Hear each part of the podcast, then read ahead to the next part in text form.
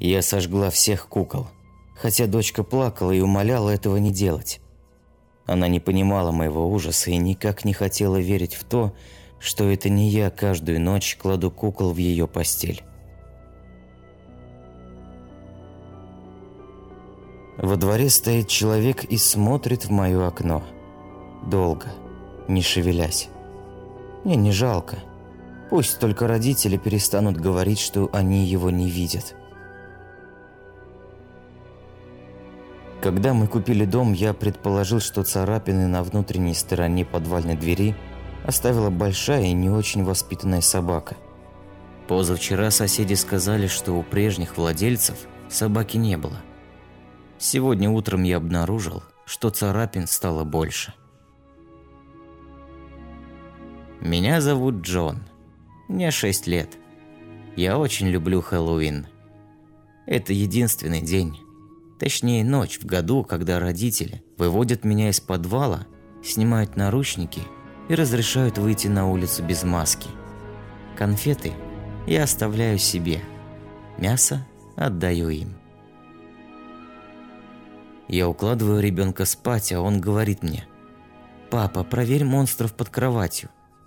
Смотрю под кровать, чтобы его успокоить, и вижу там своего ребенка, который смотрит на меня с ужасом и дрожащим голосом говорит, «Там кто-то другой в моей кровати».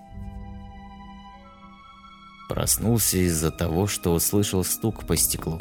Сначала я подумал, что кто-то стучит в мое окно, но потом услышал стук еще раз. Из зеркала. Улыбающееся лицо уставилось на меня из темноты за окном моей спальни.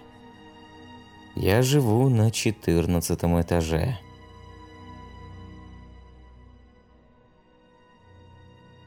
С утра я обнаружил на телефоне фотографию спящего себя. Я живу один. «Я не могу уснуть», – прошептала она, забравшись ко мне в постель. Я проснулся в холодном поту, хватаясь за платье, в котором ее похоронили. Врачи сказали пациенту, что после ампутации возможны фантомные боли. Но никто не предупредил о том, как холодные пальцы ампутированной руки будут поглаживать другую. Не могу двигаться, дышать, говорить и слышать. Вокруг темнота все время. Если бы я знал, лучше бы попросил кремировать меня.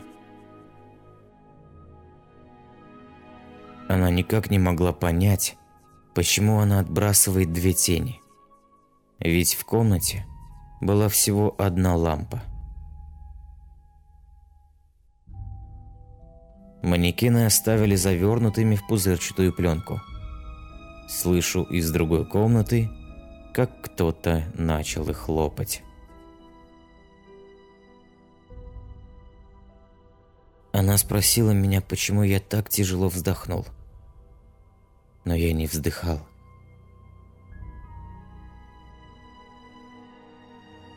Ты пришел домой после долгого рабочего дня и уже мечтаешь отдохнуть в одиночестве. Ищешь рукой выключатель, но чувствуешь чью-то руку. Я видел прекрасный сон, пока не проснулся от звуков, будто кто-то стучит молотком. После я слышал только, как комья земли падают на крышку гроба, заглушая мои крики.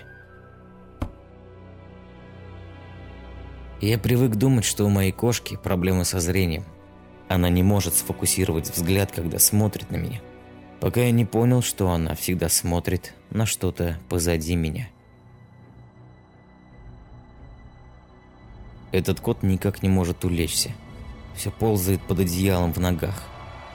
Но как, если он умер три недели назад? Понравились истории? Поставь лайк. Какой отрывок показался тебе более жутким? Спасибо за просмотр.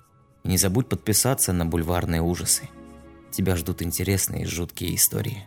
Услышимся.